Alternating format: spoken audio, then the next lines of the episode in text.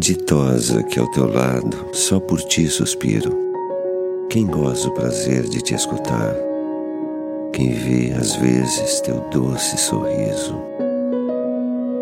Nem os deuses felizes o podem igualar.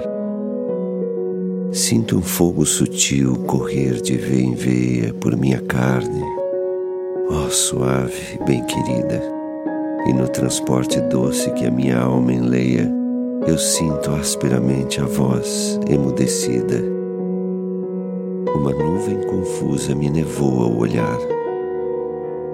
Não ouço mais. Eu caio no langor supremo, e pálida, e perdida, e febril, e sem ar. Um frêmito me abala.